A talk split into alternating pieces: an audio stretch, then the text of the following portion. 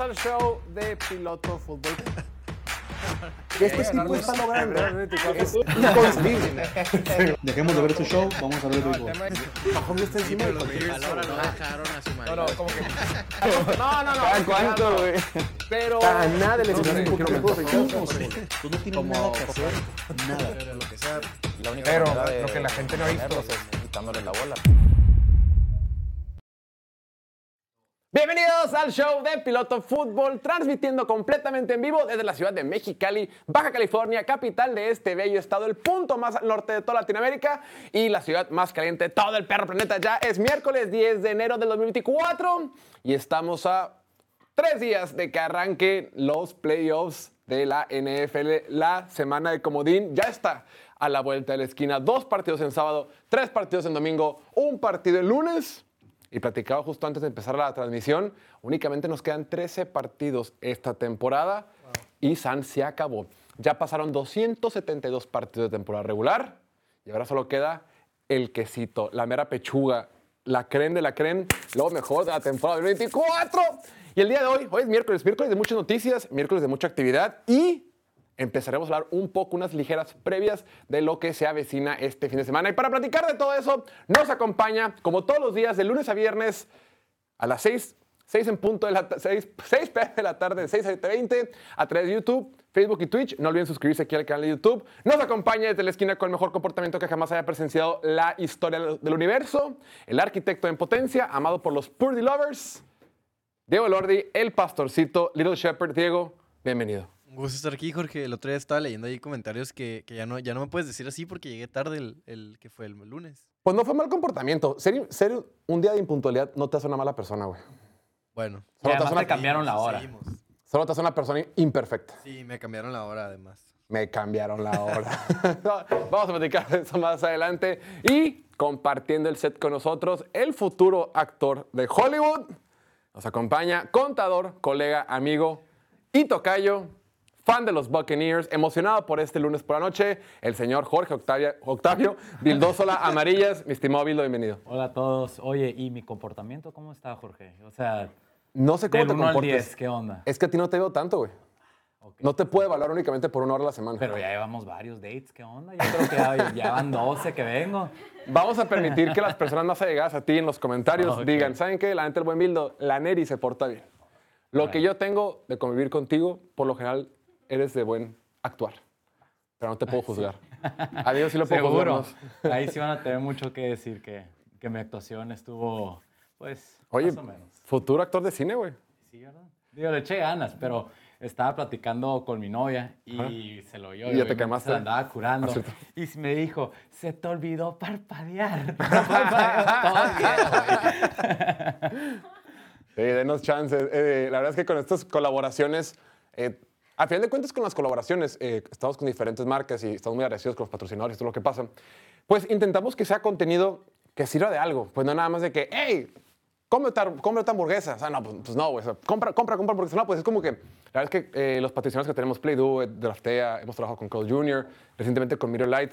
O sea, tratamos de hacer contenido, pues sí, sí tenemos que hacer mar- eh, anuncios de comerciales, lo tenemos que hacer, pues porque ese es el negocio, pero pues intentamos que haya algo de carnita, que haya algo de, de- de sustancia, que haya algo de contenido que sirva para la audiencia. O sea, Que se combi- vea orgánico también, ¿no?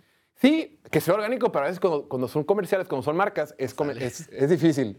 Sí. Y aquí nadie fue al CEA en la Ciudad de México para prepararse de actuación. Pero de todos No. modos, no, no nos patrocina nadie en quien no creamos, ¿no? Ningún producto que no consumamos o no nos guste.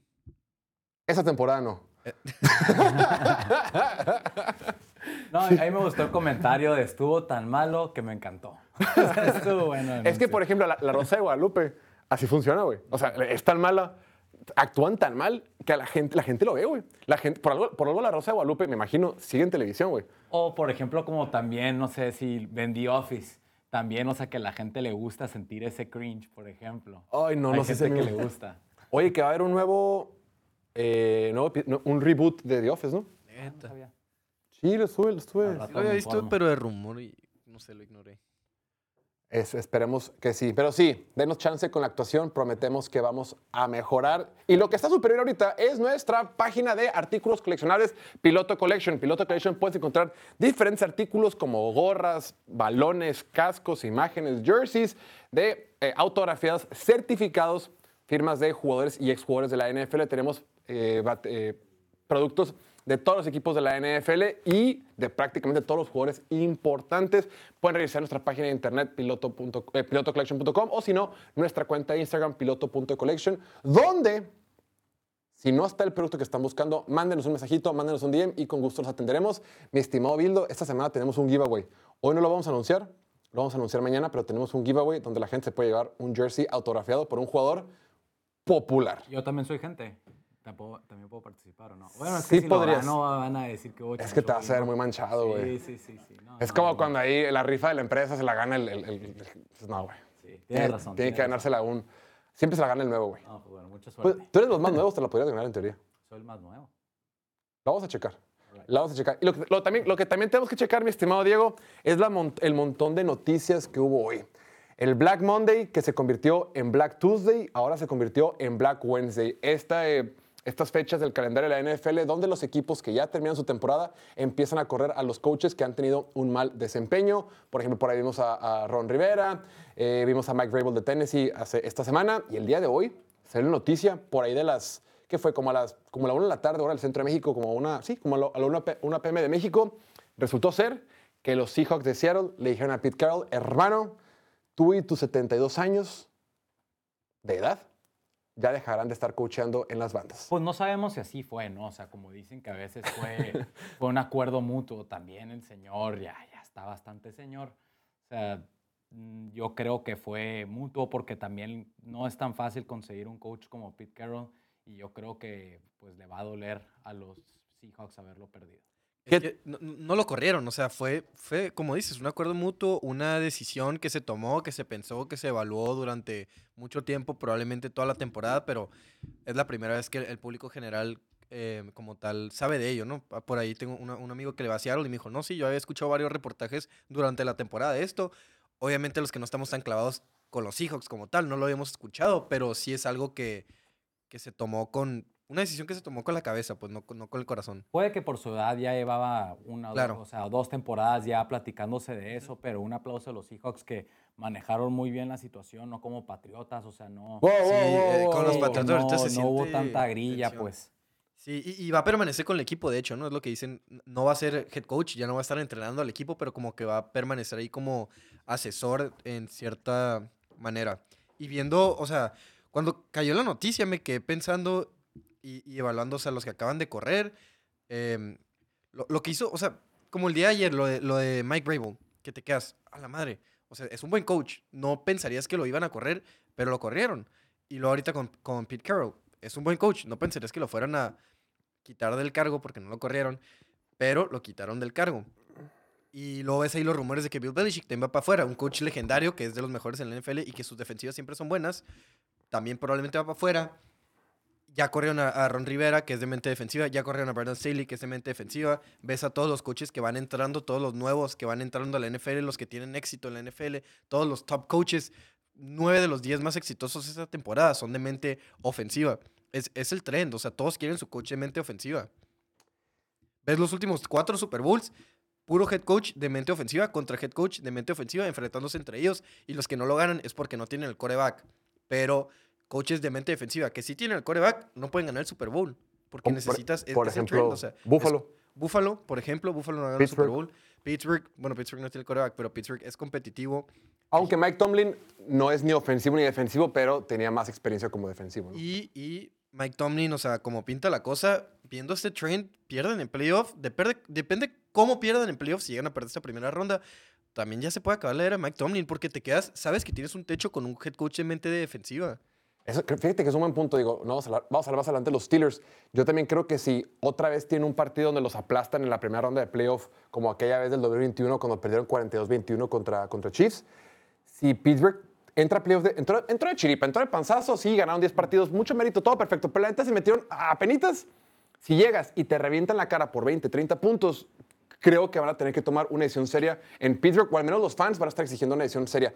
En el caso puntual aquí de, de- de Seattle, era necesario, era necesario eh, un cambio. Por más que, oye, Pete Carroll lleva desde el 2010 con el equipo, únicamente tres temporadas con marca perdedora. Todas las demás eh, con marca ganadora, súper exitoso, uno de los mejores coaches de la actualidad, pero él que es de corte defensivo, esta defensiva no estaba jugando bien. Esta defensiva no tacleaba, esta defensiva era penúltima en yardas permitidas por aire. Era, era una coladera, era una coladera. El, tema de Jamal Adams, esa decisión de que fuera tu, tu- eje central en la defensiva no funcionó. Tenías por ahí a Bobby Wagner, que sí podía ayudarte con el juego terrestre, pero por aire era una súper debilidad. Eh, fuiste por Leonard Williams porque pensabas que te faltaba algo de, de- más, algo de carne ahí en las, en las trincheras. No te funcionó. La verdad es que ya pasaron los años, otra vez te quedaste corto. La temporada pasada se metían los playoffs. O sea, los últimos tres años. Hace, hace, hace dos temporadas se quedaron cuartos de la división. La temporada pasada eh, se metieron de panzazo al final porque Green Bay pierde el último partido, pero se metieron de panzazo y San Francisco me los reventó en la primera ronda. Y la temporada donde supuestamente ya era el segundo año con un Gino Smith que ya se había consolidado como un buen quarterback, ya tenías como que las piezas para ser un equipo de playoff ahí que medio pudiera pelear. Te quedaste con 9 9-8, récord de 9-8 y con un, este, con un de boca la temporada en general, güey. Sí, regresando al punto eh, de Diego, o sea, ¿por qué, digo, está tan de moda tener un head coach de mente ofensiva? Porque ahorita yo estaba pensando, ahorita, por ejemplo, pues yo con Tampa, o sea, que tenemos a Dave Canales y ahorita ya varios equipos lo quieren entrevistar para su posición de head coach. Está muy difícil, o sea, desarrollar una identidad en la ofensiva si a cada rato te están bajando tu coordinador ofensivo, tu play, call- eh, tu play caller. Exacto. O sea, Y- y quieres vimos lo que pasó con Filadelfia. Quieres estabilidad en tu ofensiva, quieres estabilidad con tu quarterback, o sea, que ten, que tu- con tu play caller. Y la única manera de garantizarla es que el que mande la ofensiva sea el head coach. Y, Porque y si coordinadores defensivos buenos hay muchísimos porque muchos ya han sido head coaches. En años pasados todos contrataban el coordinador defensivo como head coach y ahorita como lo están corriendo y por lo general no repites como head coach, se quedan de coordinador y nadie te lo va a ganar ya. Así es. Y es lo que hace, por ejemplo, eh, Vikings, es lo que hizo ahorita, ¿no? Tienen su head coach de mente ofensiva, Kevin O'Connell, que es una gran mente ofensiva, y coordinador defensivo, Brian Flores, que era, era head coach de los Dolphins, con equipo... Es, es- es lo padre, ¿no? Es lo padre que tienes de un head coach de mente, un- un coach de mente defensiva como tal, que aunque no tengas mucho talento, te va a sacar una defensiva hacia un equipo que pelea, un equipo físico, que es lo que hizo Brian Flores con los Dolphins. Pero, Pero- luego se va Brian Flores de los Dolphins y ves el potencial de Tua, ves el potencial de esta ofensiva, el cierto. potencial del equipo como tal. Y Flores en, en Vikingos como tal lo ha hecho bien. Y es, es más fácil retener a tu coordinador defensivo. Por ejemplo, este éxito que ha tenido Dallas en los últimos años con su defensiva. Si ese éxito lo hubiera tenido el coordinador ofensivo, o sea, a Dan Quinn ya te lo hubieran bajado. Ya se hubiera ido. Pues sí, se estuvieron peleando mucho a Kellen Moore. Lástima que Kellen Moore vino de más a menos y por eso terminó pasando de moda. El caso que acabas de utilizar, Diego, el de Brian Flores, es bien específico y es muy particular porque Brian Flores tiene un pedo con la liga. Acuérdate que Brian Flores También dem- está, demandó. está, está medio vetado. Entonces, como que, como que, ajá, sí, a él nadie te lo va a robar porque nadie lo quiere head coach, porque está peleado con los dueños. Pero, pero, pero eso eh, lo vimos también, por ejemplo, en el caso de, de Buffalo hace unos años con, con, con Leslie Frazier como coordinador defensivo. Este, Washington lo hizo con Jack del Río. Tal vez no fue el mejor ejemplo, pero... Sí, pero, pero sí entiendo lo que quiere decir. Sí, mucha, mucha gente usa como un ex. No se me ocurre ninguno. ¡Ah! Bueno, El- modelo Quinn. ideal es Dan head Quinn coach. fue head coach con Atlanta y ahora fue coordinador defensivo con Dallas y, fu- y funcionó bastante bien. sí. Oye, de las otras noticias, también corrían a Luke Getsy, coordinador defensivo de Ese, Chicago. ese ya tocaba, ese ya tocaba y...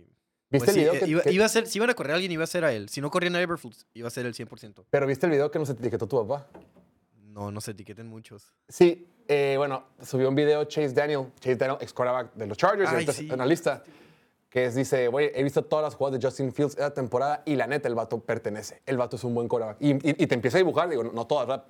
Pero se va una de varias jugadas y te las dibuja y te dice, güey, aquí tomó una buena decisión, aquí hizo esto. O sea, hay esperanza, hay esperanza con el trabajo que hizo Luke Getsy y con el desarrollo de Ju- Justin Fields.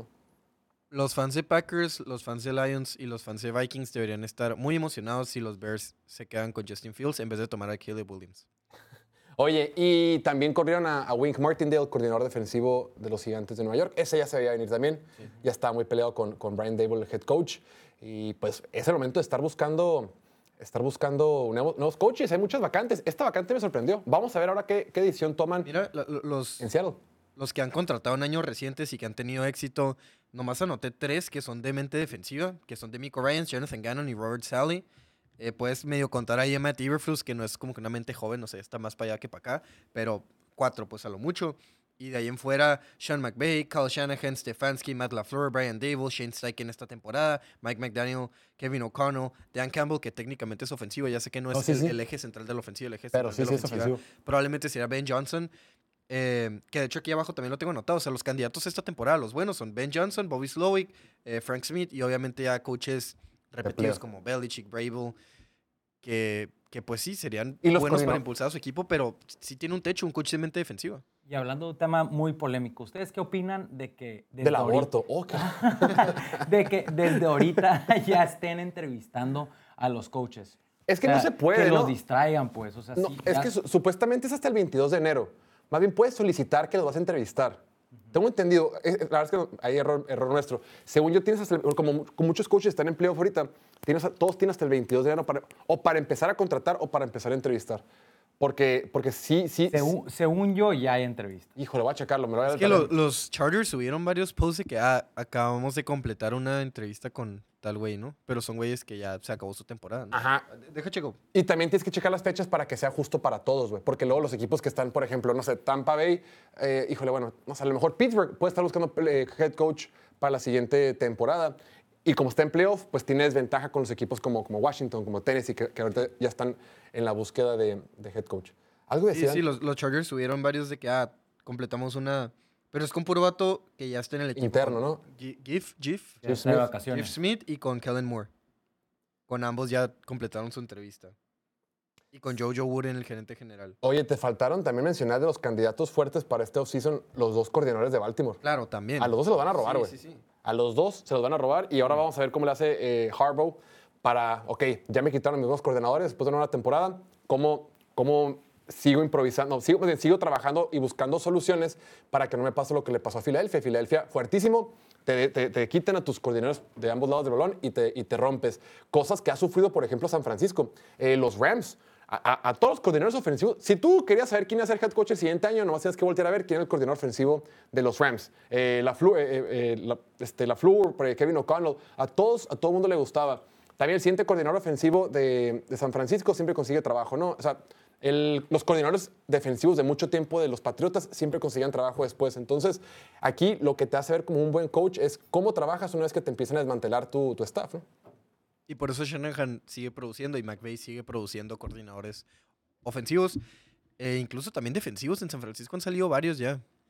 Pero con Steve Wilkes te quedas por, por lo mismo, como es cuando tienes un, un coordinador defensivo ya más viejito. na- Nadie te lo quiere ganar. O sea, todos quieren el, el- el coach nuevo, el coach joven, eh, tipo Ese es un Chiefs. buen ejemplo, Los por Chiefs ejemplo. con Spagnolo, nadie se los va a robar. Exacto. Ese es el buen ejemplo, es el buen ejemplo que estaba buscando.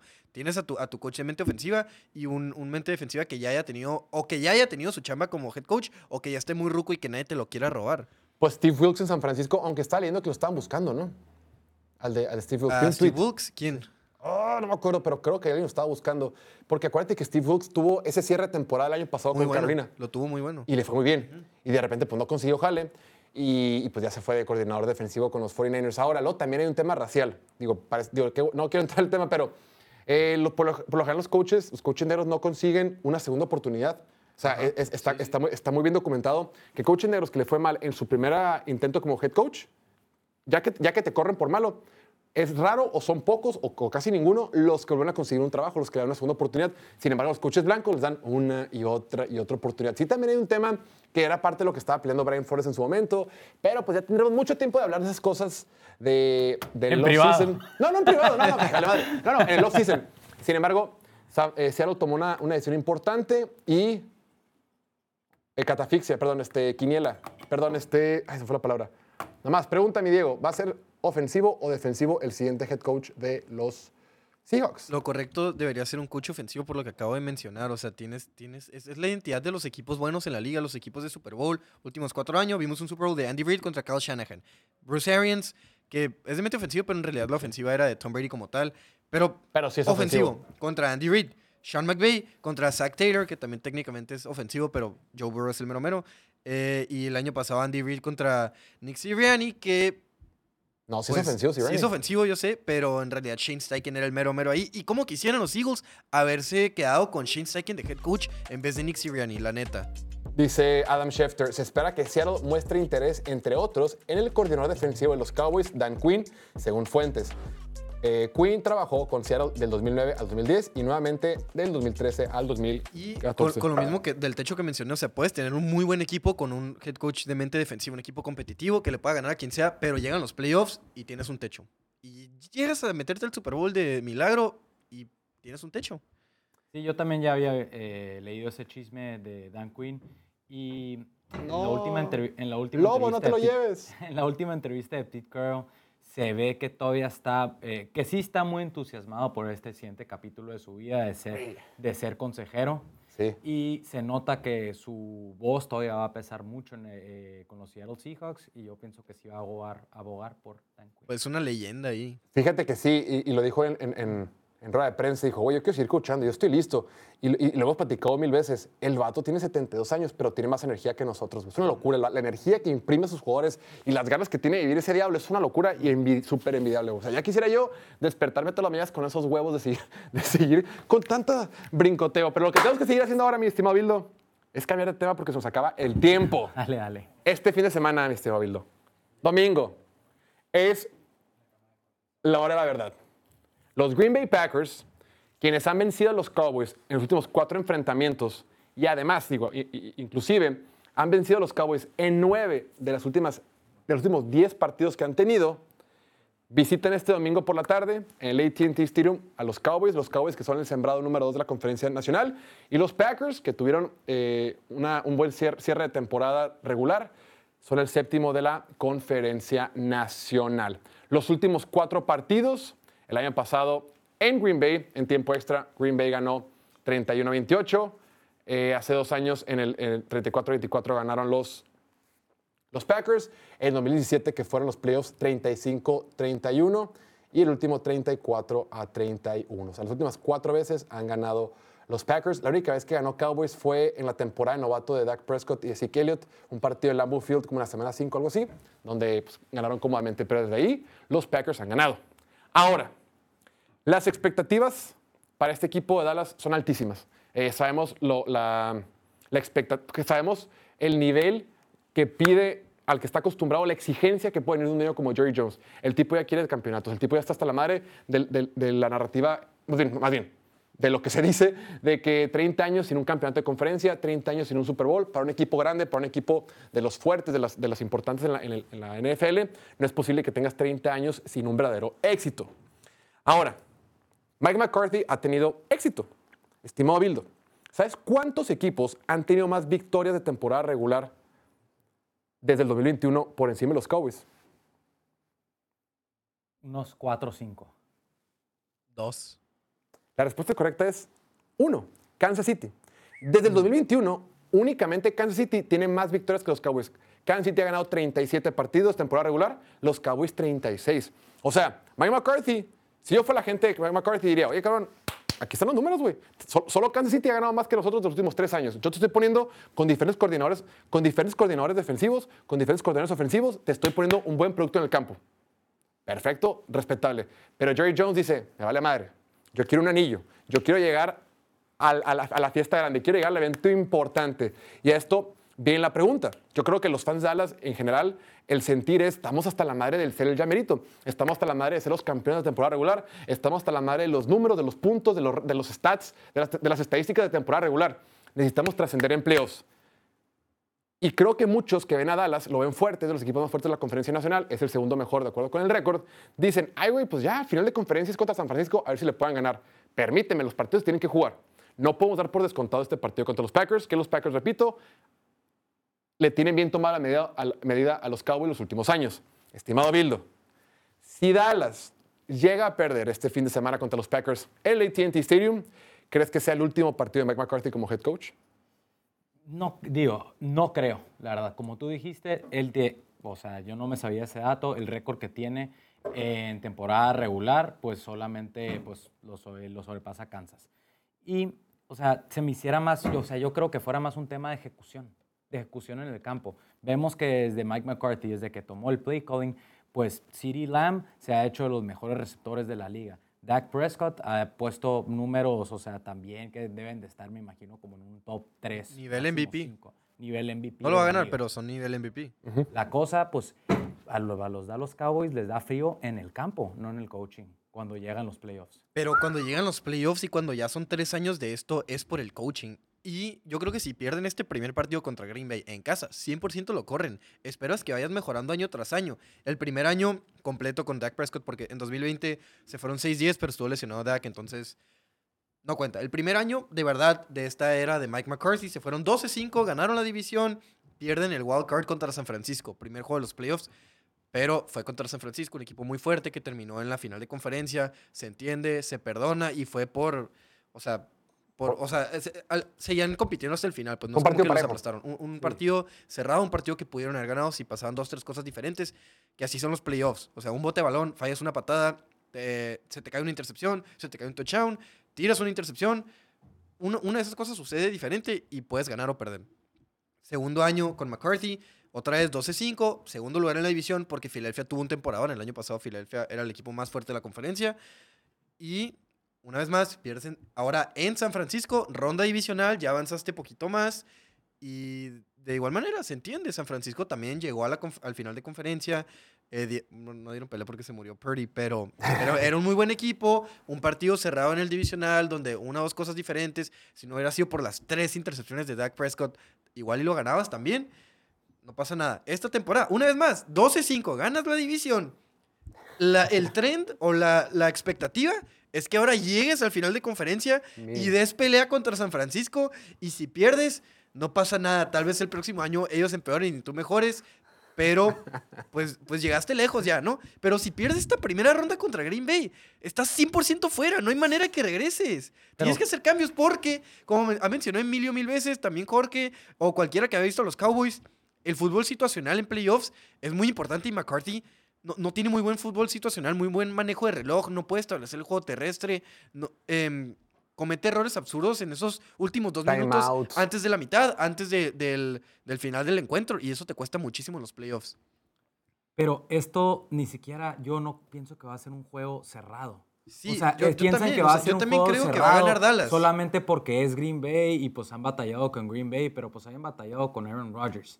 Sí, O sea, sí. totalmente. Y, Y creo que es Dallas anecdótico. como Packers que ha batallado toda la temporada en defensiva va a poder parar a lo- una de las of- va a poder parar a una de las ofensivas más explosivas de la liga. CeeDee Lamb ha estado imparable esta temporada. Y por el lado y por el lado ofensivo, Jordan Love pues nos ha demostrado que nos ha demostrado simplemente que le debemos de dar otra opor- eh, oportunidad. ¿Qué es el futuro de esta franquicia? No lo sé todavía, pero contra esta defensiva de Dallas va a batallar. Eres un hater, Dildo. Sí, pero Eres por, to- hater. por No. todo lo que acabas de decir, o sea, ya cuando mañana Solo son hagamos... los faxes. Mañana haciendo la previa como tal, yo me voy a meter más a eso, quién creo que va a ganar, cómo están los matchups, pero por todo lo que acabas de mencionar, Pero creo es que yo me tengo que meter superior. de hoy, Diego. No, sí, sí, Dallas es superior, Dallas es favorito porque Sí, siete y siete medio, puntos, siete. o sea, deberían ganar cómodamente. Por lo mismo, si llegas a perder, o sea, deja tú que no ganes el cómodamente, pedo. que pierdas, McCarthy está fuera, no hay manera que regrese. Yo también, yo también coincido con lo que dice Diego. Eh, ya tuviste muchas oportunidades y las expectativas para este equipo son diferentes. O sea, se, se, se cuecen aparte. Lo que exige un dueño como Jerry Jones es bien diferente. Y dice, como dice Diego, vamos poco a poquito, está bien. Fallas, pero vamos mejorando, vamos mejorando.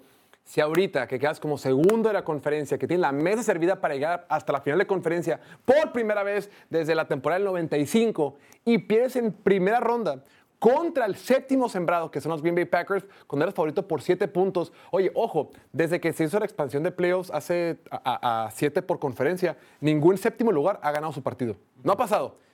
Si llegara a pasar este fin de semana contra Dallas, este equipo de Green Bay, McCarthy tiene que ir, güey, ni pedo. Bueno, O sea, sí, sí, como dicen, en el caso de que pase, pues sí, se tienen que tomar decisiones drásticas. Pero, pues lo regreso al año pasado, que, Tam- eh, que Dallas fue a jugar en Tampa contra Tom Brady en esta misma ronda y nos aplastó. Sí, sí, y Dak Prescott tuvo su mejor partido de temporada. Sí, por lo mismo creo que, que- que deberían aplastar, pero la pregunta no era esa. Vamos Y- bien, y lo más, más por, lo, por lo que mencionas de lo que mencionamos ahorita hace unos segundos, to- todos los coaches nuevos que vienen, todos los, los puestos que se abrieron, todos los coaches que están disponibles en el mercado, yo creo que uno de esos te puede hacer la chamba mejor que Mike McCarthy. Esperemos. Y va a ser un puesto muy cotizado el de Dallas si se llega a abrir. 100% de acuerdo. Después, America's Team. el lunes por la noche, mi estimado Bildo. Dos de los equipos que llegan cojeando literalmente a este partido de playoffs, los, las Águilas de Filadelfia y los Tampa Bay Buccaneers. Este equipo de Filadelfia perdió cinco de sus últimos seis partidos. El único encuentro que ganó en esta racha perdedora fue contra los Giants en casa en Navidad contra Terry Taylor. Y, no fue tan cómodo como debió haber sido. Filadelfia se cae a pedazos. Filadelfia tiene una defensiva que no taclea a nadie. Tiene un pass rush que hace un mes y medio tenían al candidato al jugador defensivo del año, Jalen Carter. Se acabó. Tenías a dos corners experimentados atrás jugando bastante bien, que les pagas millones de los, de los más pagados de la NFL. Y ahorita los, las ofensivas rivales atacan a James Bradbury, este corner, como si fuera un corner novato, y- y- y- undrafted. O sea, esta defensiva no taclea, esta defensiva no tiene pass rush, esta defensiva no le llega al quarterback y esta defensiva no cubre pase. Al ver este desastre, agarra a Nick Sirianni y dice, verga, ¿qué está pasando, güey? La defensiva no jalea. Ya sé, metamos a Matt Patricia. y para sorpresa de nadie, la defensiva le fue peor. Genio. Uf, valió madre, ni pedo. Bueno, tenemos una ofensiva súper talentosa, tenemos a la mejor línea ofensiva de la NFL, tenemos el mejor dúo de receptores de la liga, tenemos un, tal- un corredor talentoso y tenemos al candidato a MVP del año pasado, Jalen Hurts. Estaba viendo que ofensiva, ofensivamente, un equipo que ni siquiera puede, que su fuerte era correr la pelota, un equipo que ya no puede correr la pelota con DeAndre Swift, veas pancartas de los aficionados diciendo run the ball, le, exigían a los, a los coaches que corrieran más la pelota. Eh, ahora está tocado Devonta Smith, está tocado AJ Brown. AJ Brown es una diva que parece Terry Owens, lo decía por ahí el buen Gus Ambris, le mando un saludo. Decía, "Oye, AJ Brown es el Terry Owens de hoy en día, güey. O sea, él no saber cómo me quejo, él no va saber qué nueva cara hago, él no va a saber qué nuevo berrinche hago. Y Jalen Hurts se ve con una cara desganada. Jalen Hurts estuvo tocado de la pantorrilla, de la rodilla, no sé qué estuvo tocado durante la temporada y ahora se lastimó el dedo. Llegan cojeando, llegan lastimados y llegan desmoronados mentalmente sin respuestas. Ya se acabó. La pregunta es, mi estimado Bildo, la temporada de Filadelfia se va a acabar el lunes por la noche. Yo creo que sí. Yo creo que sí también porque Tampa está llegando, nunca había llegado tan sano a los playoffs. Mike Baker Mayfield está lastimado de la Puede rodilla. estar de la costilla, Y del pero, Mike, pero. Mike Evans, Godwin, están Pero es completos. Baker Mayfield nomás. La sí, Baker Mayfield nomás, güey. Y ya le dijeron que ya le hicieron la, la magia del Mr. Miyagi. o sea, todo bien. Eh, pero no, Mike Evans está completito, la defensiva está completita, la, la línea ofensiva también. O sea, ¿cómo puede ganar Eagles este juego? Pues nos puede ganar por el interior de, la- eh, en el interior de nuestra línea ofensiva, que sí, que sí le hemos sufrido ahí. Ok. O sea, nos tiene, tienen que parar primero a Rashad White, que no pueda correr la bola. Que no ha podido, ¿eh? No Tampa Bay es último en la NFL en yardas terrestres. Permíteme, permíteme, Jorge. sí, pues por ahí. Por ahí deben de empezar. Deshabilitar la corrida, incomodar a Baker Mayfield. Y Baker Mayfield, como tú dices, sí viene lesionado, pero Mike Evans viene completito. Y Bradbury ahorita no tiene con qué parar a Mike Evans. E- e- ese es el tema, güey. ¿Quién, o sea, este Bradbury, quién va a parar a, a, a Eh, Mike pero, Evans? a- va a haber factor lluvia, güey. Ah, buen factor. punto. Sí. Qué bueno que lo mencionas. Tenemos por ahí el gráfico de la lluvia. Eh, hay una estadística que indica, mi estimado Bildo, que Jalen Hurts cómo juega con y sin lluvia, güey. Hay un 96% de probabilidad de que haya lluvia en este partido. Mira, nada más, está viendo aquí en pantalla una tablita de Excel. Con, sin lluvia, no sé, completa el, el 69% de sus pases, eh, en promedio 23 pases completos, eh, 8 yardas por intento de pase, rating de pasador de 98 y todo bien. Sin lluvia, rating de pasador de 85, yardas por intento de pase de 6.1, completa el 62% de sus pases. Y así te vas, así te vas. En- Martín se aventó este Excel, me imagino, ¿no? El chico del clima. el chico del clima. Entonces, mi estimado Diego, ¿ya se acabó? ¿Ya se acabó para Filadelfia? Ay, güey. Es, es una pregunta bien difícil y, y neta que. que- Échame otra. Ay, es Pre- que- Prefiero mandarte una pregunta a ti. Si se acaba, corren a Nick Sirianni. Ese ya lo platicamos ayer. Yo creo que. Yo creo que quién sabe, güey. Yo creo que sí, porque. Yo creo que sí. queda- quedas expuesto, quedas como. Pues sí, quedas expuesto que todo el éxito del año pasado fue por tus coordinadores. Tuviste malos coordinadores esta temporada por culpa tuya que no supiste escoger y luego hiciste el cambio con Matt Patricia y te fue todavía peor, te caíste. O sea, eh, eh, recordemos que en un punto de la temporada, en un lapso de que fueron como cinco juegos, cinco semanas, le ganaron a los Dolphins, le ganaron a los Cowboys, le ganaron a los Chiefs y le ganaron a los Bills. Todos estos son equipos que que tienen una seria posibilidad de llegar al campeonato de conferencia o al Super Bowl, ¿no? Correcto. Y luego las últimas semanas todo lo contrario. Te aplasta San Francisco, te aplasta Cowboys en la revancha, pierdes contra Seattle con un Korak suplente, eh, apenitas le ganas, nomás le ganaste a los Giants en esas últimas seis semanas, perdiste contra Arizona y pudiste haber perdido más feo todavía, de no ser por un milagro en el pick six que he mencionado mil veces. Y la última semana cerraste horrible contra los gigantes. Yo sé que no cerraste el juego con tus titulares. Pero iban que- perdiendo, güey. Pero, ajá, ibas perdiendo con tus titulares y si los hubieras mantenido en el campo, nomás hubiera sido más humillación. Que, que no puedas sacar esa excusa, ¿no? Que, que no puedes decir, ah, es que eran los suplentes. Que, que, que no tengas excusa, o sea, perdiste con los titulares contra los Giants, la neta. Y también contra Arizona. Y contra Arizona. Sí se había visto muy limitado en el sentido de que también no puede eh, descubrir a sus receptores por, esque- eh, por scheme, pues. Sí, sí. Por scheme. O sea, están completamente comprometidos estos receptores, A.J. Brown y, y Devonta Smith, a descubrirse ellos solo por sus, propia- por sus propias ganas y Sí. los están lesionados. O Sí. sea, los están súper, o sea, bien golpeados. Pero también recordemos que la, la defensiva por aire de Tampa es súper vulnerable. O sea, es que son equipos muy similares, por eso digo que es tan difícil la pregunta de quién va a ganar. Y luego está el factor lluvia, y está el factor de que, que Tampa está en casa, pero también está el factor que Baker Mayfield. Baker Mayfield es un volado el vato. Y Jalen Hurts el año pasado lo vimos encenderse, concentrarse en los playoffs. Claro, con equipo diferente, con coordinador diferente, pero me espero mañana para dar el pick, ¿no? Pero sí, No. lo que digo, equipos similares, malas defensas por aire, eh, relativamente buenas ofensivas. No son.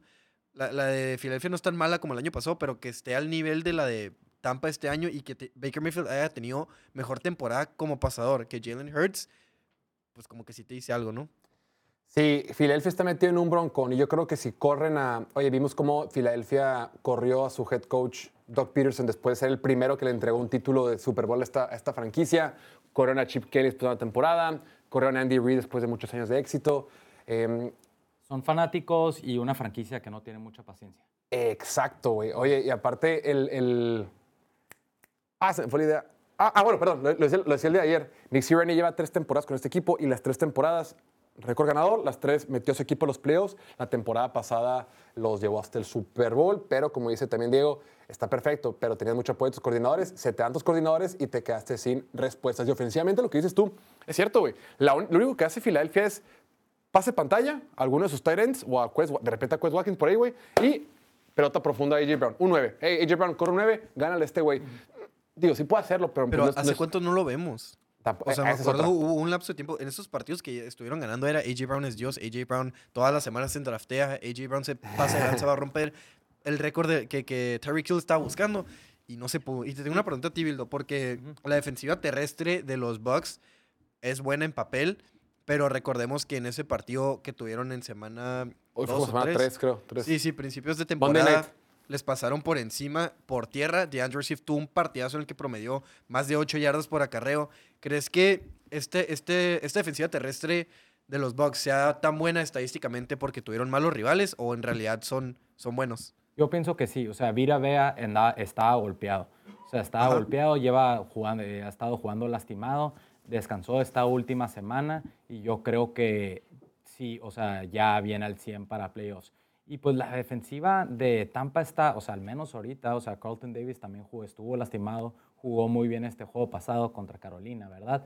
Pero vemos como otros jugadores, eh, los jugadores novatos como Yaya Diaby, que si fuera un poco, que si estuviera jugando en Kansas, fuera candidato a, a novato defensivo del año. Elijah Kenzie también ha estado jugando muy bien, muy, muy bien ha estado jugando en el interior de la línea. Los linebackers, o sea, también Levante David sigue siendo el juego súper sólido. Un jugador súper sólido. Y Anthony eh, y Winfield, Anthony, Anthony Ah, Winfield ese, Jr. sí, también, que si. All Pro. también si estuviera en Kansas hubiera sido All Pro, Pro Bowler. Y pues lo bueno, pues mínimo los, ahí los amigos de Good Morning Football le dieron el trofeo del mejor safety del año. Y pues eh, eh, ya lo entrevistaron hoy y él dijo de que no, que no le molesta, él sabe lo que vale y nosotros los que somos de Tampa sabemos lo que vale y seguramente se le dará un contratazo el año que viene. Sí, yo O sea, estoy... las vibras en Tampa están al 100 y en Eagles están por Todo el lo. Todo lo contrario. contrario, sí. Pues vamos y a ver y qué es te- en Tampa, güey. El partido va a ser en Tampa Bay y se espera lluvia. Madres, pero ese Tampa Bay usando el uniforme rojo en Monday Night no nos ha ido tan bien, ¿eh? Correcto. Especialmente contra los Santos. El año pasado también Dallas jugó el Monday Night en Tampa Bay, en ese estadio. Y es, es acertado que van a usar el uniforme rojo. Sí, ya, vamos a ver Oh. el uniforme rojo. El ganador es el blanco. con- Pues deberían saber, ¿no? Deberían escoger el blanco propósito. Después, el partido más disparejo este fin de semana, mi estimado Bildo, va a ser el que tengamos en la mañana del domingo, cuando los Steelers visiten a los Buffalo Bills. Un partido donde Buffalo, mi estimado Bildo, es favorito por nueve puntos y medio en casa, frente a un equipo de Steelers que viene, eh, viene de, pues, medianamente enrachado. Mason Rudolph viene jugando muy bien. Han ganado tres partidos de forma consecutiva. Mason Rudolph está lanzando muy bien la pelota. Najee Harris está corriendo muy bien el balón. Najee Harris lleva dos partidos con más de 100 yardas. George Pickens hemos visto, eh, bueno, antes del partido contra Ravens tuvo 320 y pico yardas en los últimos dos encuentros. Están alcanzando su mejor nivel ofensivo en el momento adecuado. En la defensiva lo comentábamos el día de ayer. Eh, es una defensiva que está, eh, que está tocada, puntualmente porque les falta TJ Watt. O sea, el mejor jugador, tu jugador defensivo del año, un candidato a jugador defensivo del año, está tocado, pero todos los demás recuperas piezas, recuperas a tus dos safeties, y lo decíamos, el linebacker Mal Jack está jugando eh, mejor. Dice por ahí, eh, no se alcanza bien esa noticia. Mal puesta. Bueno, el punto es mi estimado Bildo. Que, que no va a jugar TJ Watt, Ah, bueno. básicamente. Ah, que ya se confirmó que no va a Y el jugar. récord que tienen los Steelers tienen un récord de 1-10 sin TJ Watt desde que se unió al equipo. Así es. Entonces, mi estimado Bildo, es el partido más disparejo, pero sabemos de la magia de Mike Tomlin. Sabemos de lo que puede hacer. Lo decíamos, desde que los playoffs se expandieron a, que pasan 14 equipos, ninguna, Nadie ha ganado. ninguna vez ha ganado el séptimo sembrado. La última vez que Steelers pasó como séptimo sembrado fue en la temporada 2021, cuando perdieron 42 a 21 frente a los Kansas City Chiefs. ¿Quieres el otro dato anecdótico antes de que termines la pregunta? A que ver. es importante para esto.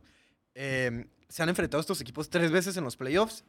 Cada vez que se enfrentan, el ganador termina llegando al Super Bowl. En el 74 ganó Pittsburgh y perdieron el Super Bowl. No, le ganaron el, el Super Bowl 9 a Minnesota. En el 92, ronda divisional. Los tres fueron en ronda divisional, curiosamente.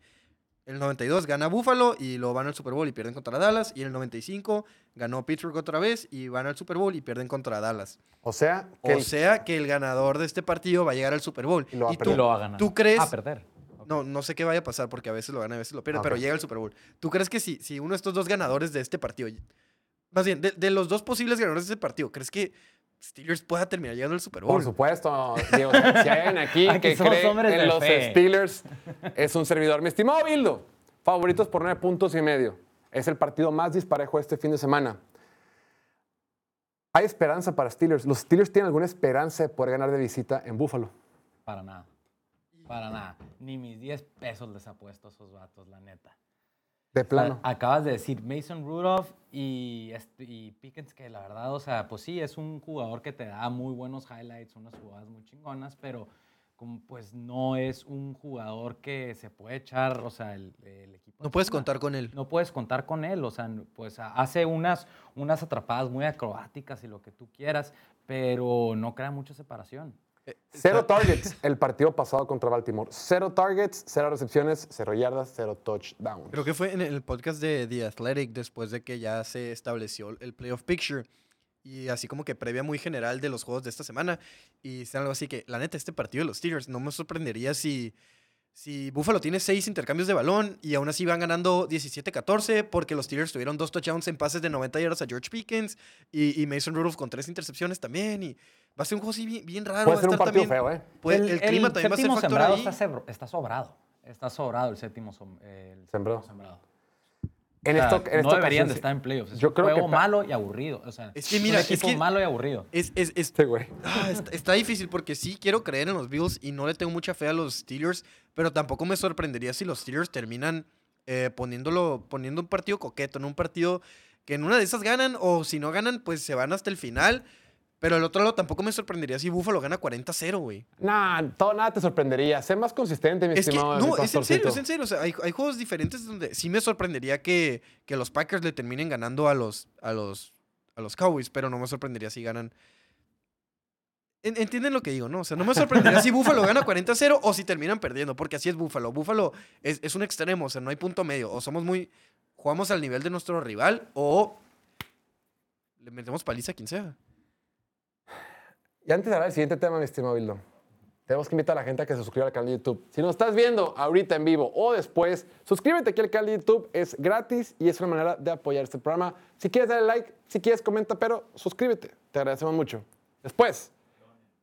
¡Ay, donen! Claro, claro, donen. Si donen, pues nos van a hacer muy, muy, muy felices. Ok, siguiente partido. Otro partido que va a estar helado, mi estimado Bildo. Va a ser un congelador cuando los Delfines de Miami, quienes vienen en picada después de tener la división prácticamente asegurada durante grandes lapsos de la temporada, Miami era número uno de la conferencia. ¡Número uno! Y llegada la semana 18 en casa no pudieron sacar la chamba y perdieron contra Buffalo y terminaron quedando como sextos de la conferencia americana. Ahora, por haber perdido, les tocará jugar en Kansas City. Va a ser un friazo, dice Andy Slater. El factor de sensación térmica en Kansas City el sábado por la noche se espera que descienda a menos 21 grados, según el Servicio Nacional de Meteorología. Celsius, centígrados. Sin embargo, durante el juego de Dolphins Chiefs no será tan malo. La sensación térmica en la segunda mitad deberá ser solo de menos 14, con una temperatura real de 4 grados. Va a ser un perro friazo. Perrón. Va a, ser como, si tú te metes al congelador de tu, refrigerador de tu casa, te metes al congelador, ese partido va a estar más frío que ahí, güey. Va a ser un pinche friazo, cabrón. Miami viene de perder, ¿no? Eh, tenía prácticamente asegurada la, división, la pierde y está en, ahora tiene que jugar de visita. Y Kansas City, híjole, una temporada bien difícil, una temporada donde no hemos visto el mejor desempeño ofensivo. La verdad es que les costó trabajo ganar la división, les costó trabajo ganar ese último partido contra Cincinnati, que fue el que les dio el pase como campeones divisionales. No hemos visto la mejor versión de Kansas City, o al menos no el mismo Kansas City que ha estado en años anteriores. Va a ser un friazo y hace frío para los dos equipos, mi estimado Bildo. ¿A quién le va a afectar más el frío? Pues sabíamos, o sea, lo importante que era ese juego pasado de Dolphins contra Bills por esta razón. Dolphins perdió su temporada en ese juego. Ellos lo saben y ahora nosotros por ese juego también sabemos que Tua no es ese vato que va a llegar a Arrowhead en enero a sacarles un juego de visita. Contra Sí. este ambiente hostil y contra esta defense que es la mejor que ha tenido Chiefs en los últimos años. Sí. O sea, no, na- así como dice Diego, nada es imposible, todo puede pasar, pero, o sea, no hay manera. Y luego están súper lesionados los Dolphins. Deja Eso, tú, deja tú el tema de que quedan dos minutos, vamos abajo por cuatro. Tú puedes llevarnos a la, a la zona prometida. No creo. Mahomes, por el otro lado, estoy 99% seguro que lo puede hacer, ¿no? Y, y el factor clima, obviamente, Tua le ha ido muy mal en el frío. Cuando la temperatura es menor a 45 grados Fahrenheit, Tua tiene un récord de 0.4. En este partido se proyecta que va a estar a 10 grados Fahrenheit, que en, en Celsius centígrados es. Ahorita lo A mencionaron. ver, ¿no? 32 grados Fahrenheit es 0 grados centígrados. Ya ustedes hagan la matemática. Pero o sea, 32 es turbo Ah, ah, puto aquí frío. está. Va a estar, va a, Está frío, estar a, a menos, menos 12 grados centígrados cuando sea la hora de kickoff. Sí. No es cierto, menos 20, güey. Sí, sí, fue lo que Ah, la ahorita madre, salió. qué horrible. Menos 21 en el kickoff, menos 14 al medio tiempo. Y Ah, tenemos donación de Alan Agaya. Dice, dono porque Jorge lo pidió. Here we go, Steelers. Si Dios conmigo, ¿quién contra mí? Un por ciento de probabilidades, 99% de fe. Fuck Ravens. Nunca falla el fuck Ravens. Siempre, Alan, siempre dice fuck Ravens el buen Alan. Alan, Saludos. Te amamos, eres una reata. Oye, a ver, pero esos números del tweet que, que pusieron lo- lo- los he visto. Sin embargo, la última vez que iba a ser un perro friazo en, el año pasado, remontemos al año pasado, se iban a enfrentar más o menos también por la división en la semana 15 de la NFL, un partido que fue en sábado, Buffalo contra Miami en Buffalo.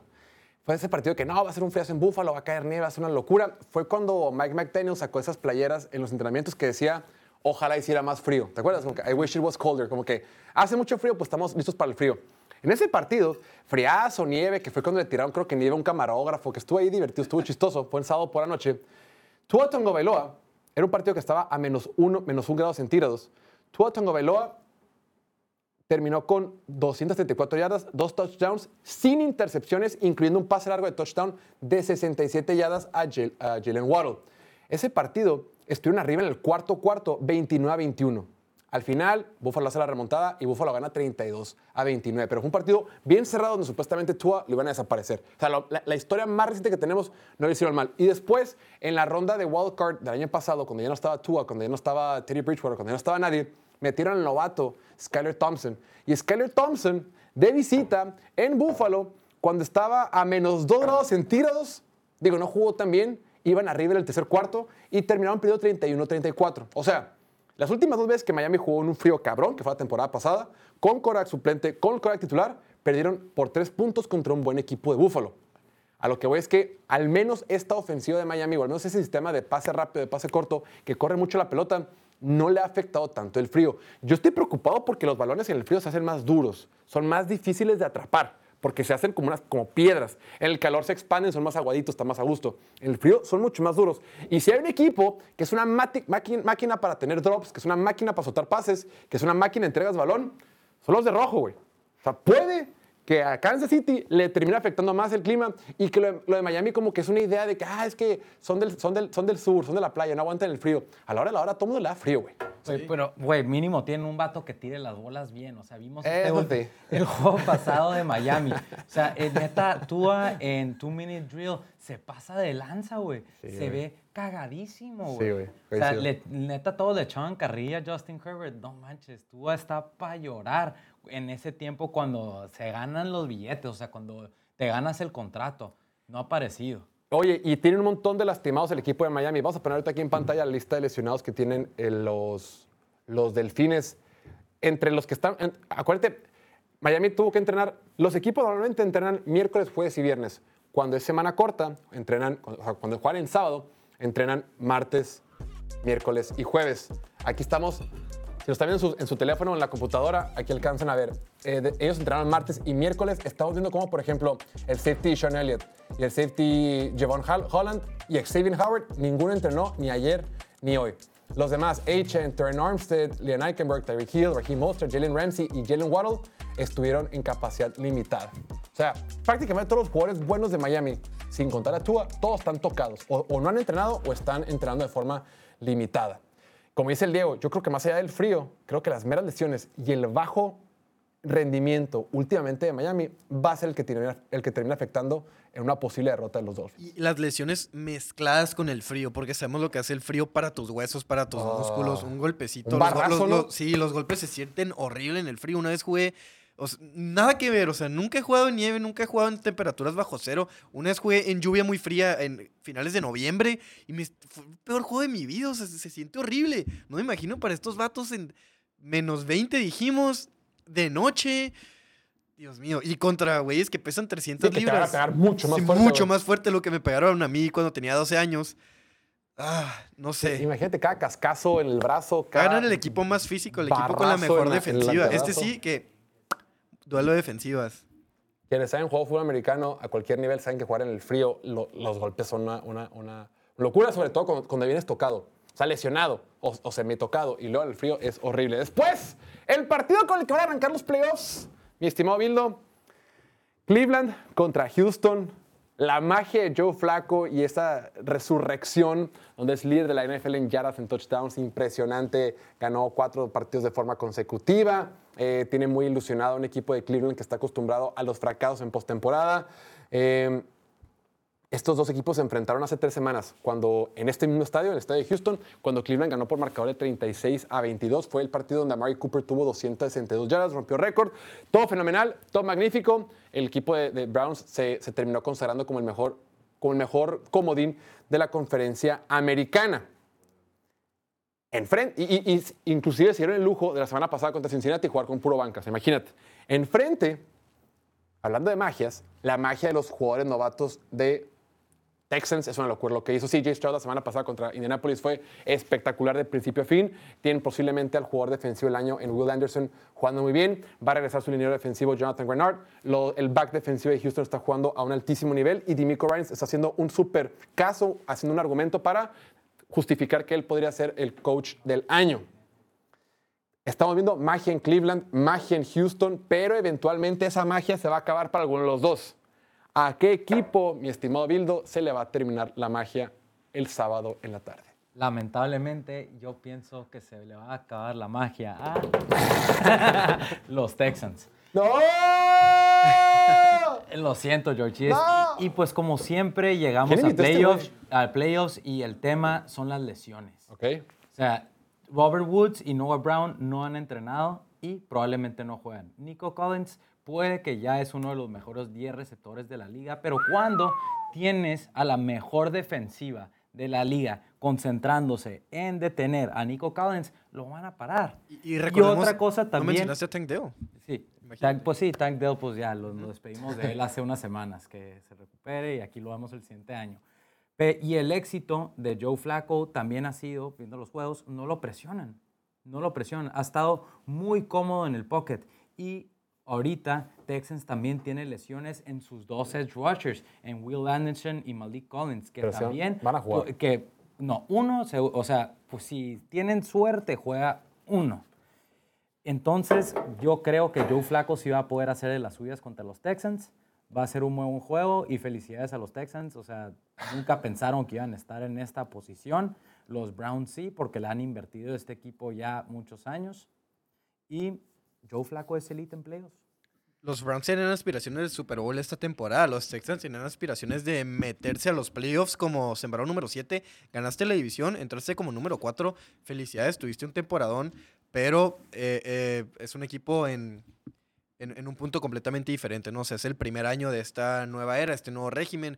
Korak novato, head coach novato, eh, un jugador defensivo novato muy bueno, receptores también de segundo, tercer año, Tank Dell que es novato y que salió lesionado. El futuro es muy brillante, pero... El presente lo es más. Y, y la defensiva de Cleveland es excelente, o sea, es literalmente la mejor o la segunda mejor por aire al menos. Y no hemos visto a CJ Stroud enfrentarse a defensivas así en esta temporada, más que semana uno contra los Ravens, que pues obviamente le batalló fuera de que son los Ravens, era su primer partido como profesional. Luego tam- también ahí contra los Saints le batalló poquito, que es una buena defensiva por aire. Y el juego contra los Jets le batalló muchísimo. Fue el peor juego de su carrera. Salió lesionado, no recuerdo ni qué cuarto fue, pero salió lesionado temprano.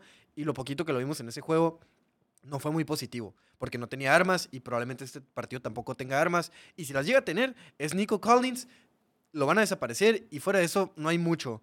Lo único positivo para el equipo de, de Texans, lo único de esperanza que tienen es que la defensiva de Cleveland es vulnerable contra Tyrants y contra la corrida. Y cuando Singletary está jugando bien, Stroud juega bien. Cuando Dalton Schultz juega bien, Stroud juega bien.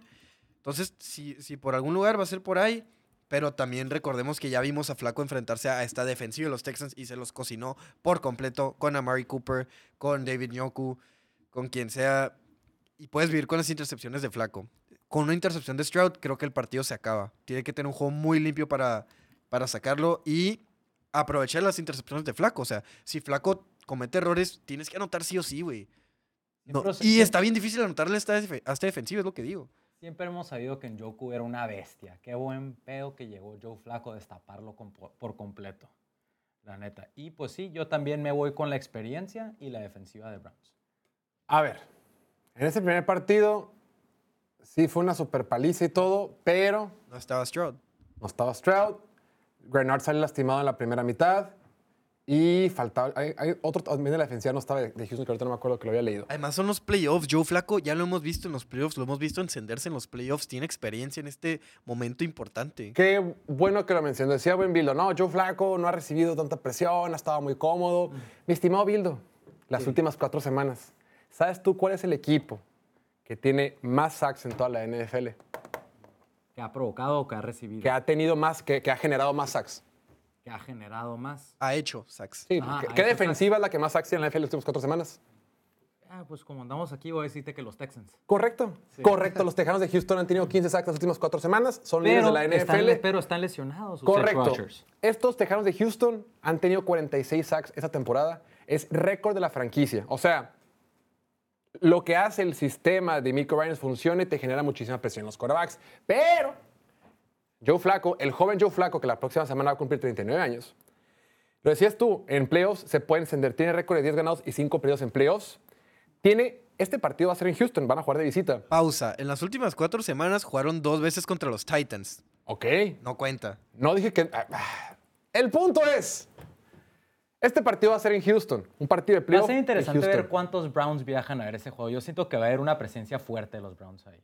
Échale. ¿Sabes tú quién tiene la mayor cantidad de triunfos de playoff de visita en la historia de la NFL, empatado junto con Tom Brady?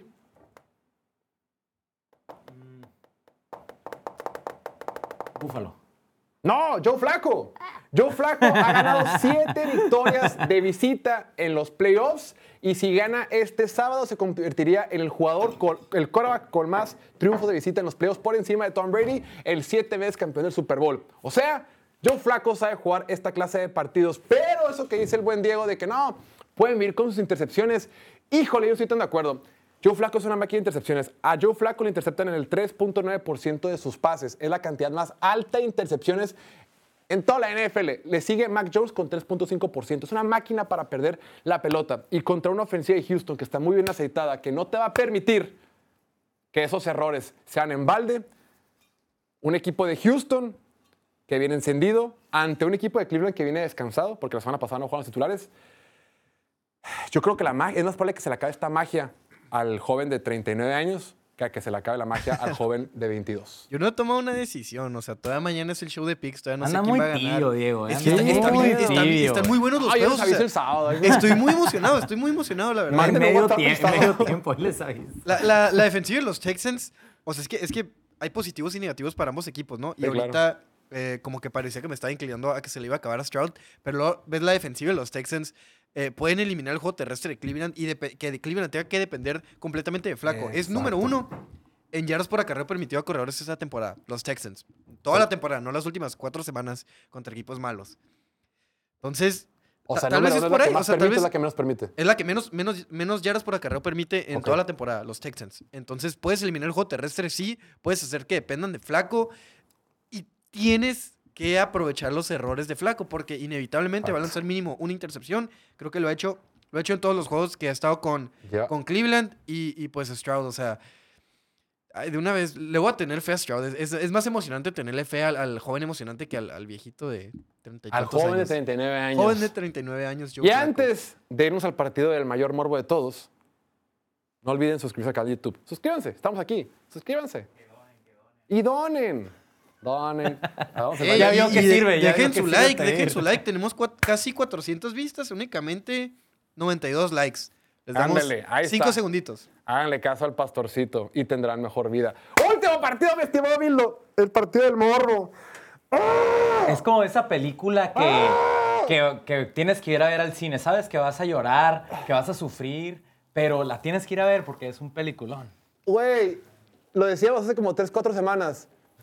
Stafford va a regresar a Detroit y después de 30 años sin partidos de playoff en casa, güey, les va a robar el corazón venciéndoles, venciéndolos en el primer partido en la historia en el, de playoff en el Ford Field. Ah, ya te comprometiste. es que lo vi- ya, ya esa película ya la vi, güey. Ya la vi, güey. Ya la vi, se acabó. Se acabó la historia feliz de los de Leones de Detroit. Y no Los es buenos, justo. los buenos ganan también. No es justo. porque Los buenos nunca ganan, mi estimado Bildo. Los que tratan bien a sus novias nunca ganan. A la larga sí. A la No, larga no, no, sí. no, no. La larga es la que gana. ¿Qué? Perdón, Ahorita perdón, lo editamos. Bildo. Lions es favorito por tres puntos este partido. Ya todo el mundo los quiere dar por perdido de que ya valió madre, que no, pinches Rams, Matthew Stafford, Sean McVay, coach del año, mucho desmadre. Los Lions en casa, hoy, hoy, hoy, hoy, hoy, hoy, hoy, son favoritos por tres puntos. ¿Por qué la producción nos está preguntando que si son infravalorados, que si tiene el potencial para ganar?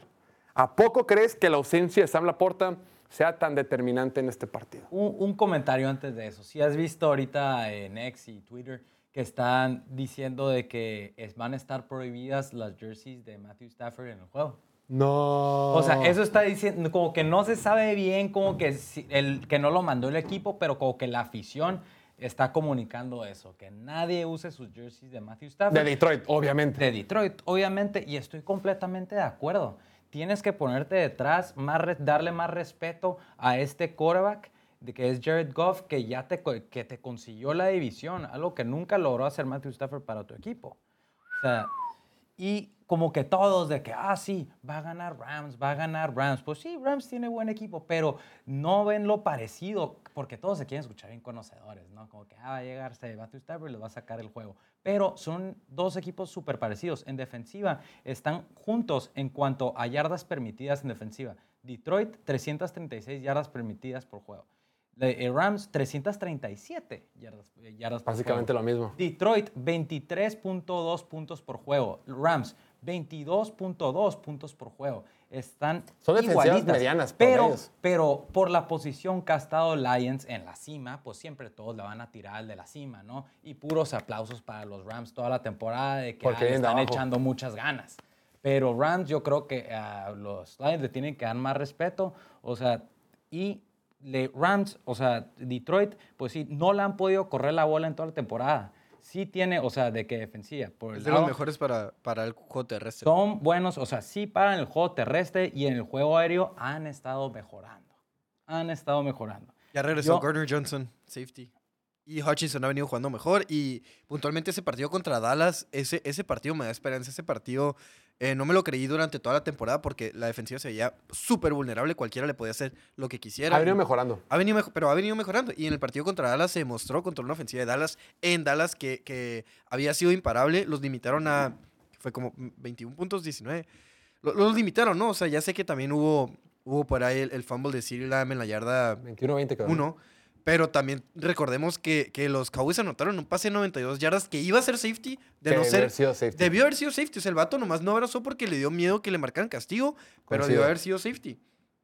Eh, entonces, yo, yo sí creo en este equipo de Detroit y elijo creer más que nada. Porque sí, el, el matchup está muy, está muy pegadito, pero la historia, vámonos con lo que nos gusta, ¿no? O sea, ¿quién queremos que gane? Todos queremos que ganen los Lions. Están en casa, no se van a dejar contra Matthew Stafford. El cambio de cultura, aquí es donde se va a consagrar, donde se va a terminar de, Este de consagrar. partido, máximo morbo de la historia, güey. Sí, güey. morbo, morbo, morbo, perrón, güey. Y, todos como que dicen de sí, sí, la experiencia de los Rams, porque ellos ya ganaron un Super Bowl, saben lo que es estar en esa posición, ellos no están tan, pre- tan presionados como los Lions. Pero ese estadio que Detroit jamás ha visto un juego de fútbol, o sea, eh, tal cinco años, pero nunca ha visto un juego de este calibre en su casa. En ese estadio, ¿no? En ese estadio nunca han visto un juego de ese calibre. Es, o sea, la ventaja de la casa también va a pesar. Creo que la localidad va, a pesar, por algo son los boletos más caros de este fin de semana. Es el partido que tiene los boletos promedios más caros de todo. Pero ese es el morbo. Es por el perro. Es el es- morbo. Es, por el perro morbo. Yo lo venía diciendo, el- lo, lo he comentado. La neta, la neta del planeta. Eh, creo que la ausencia de Sam Laporte es durísima, güey. Como que decimos, ah, es un Tyrant novato, que güey, ni madre. Es probablemente el que tuvo la- el Tyrant que mejor temporada tuvo en toda la NFL. Puedes argumentar que por ahí Kittle, por ahí Hawkinson, por ahí eh, el que te- tú quieras, o en Joku, no sé, pero de que está en la conversión como el mejor Tyrant de este año, definitivamente Sam Laporte está en la opción número uno de Jared Goff. Y lo decía ayer, Guantier, es como si a Filadelfia le quitas a Davante Smith o a Cincinnati le quitas a T. Higgins, güey. O sea, es así de valioso para este equipo. Entonces, esa ausencia sí le puede hacer mucho daño en un partido donde la neta yo veo que va a ser un tiroteo, güey. Va a ser un partido de a ver quién llega primero a los 40 puntos. Va a ser un partido de, de muchísimos, de, de- muchísimos, eh, mu- muchísimas ofensivas. Y si no tienes una arma aérea como Sam Laporta, te puede hacer un chingo de daño. Con Pero- todo que la defensiva de de Detroit se ha mejorado. No, no creo que sea así completamente indispensable em, y irreemplazable, ¿no? Creo que sí puedes armar ahí esquemáticamente con Ben Johnson, que lo ha hecho excelente toda la temporada, que ha encontrado a distintas... Tienen, les sobran armas, o sea, entre Jameer Gibbs, entre David Montgomery, entre Amon St. Brown, claro, con Sam Laporta la cosa cambia porque lo puedes agregar a la lista. Incluso Jameson Williams trae explosividad, Ha venido mejorando también. ha venido mejorando. más al menos. Khalif Raymond y, y Reynolds han sido muy consistentes, o sea, Ya está son- lastimado Kelly Freeman, Pero ¿no? sí, hemos visto ese- este sistema de Lions toda la temporada y sí depende mucho de la posición de Tyrant. Depende muchísimo de la posición de Tyrant. No.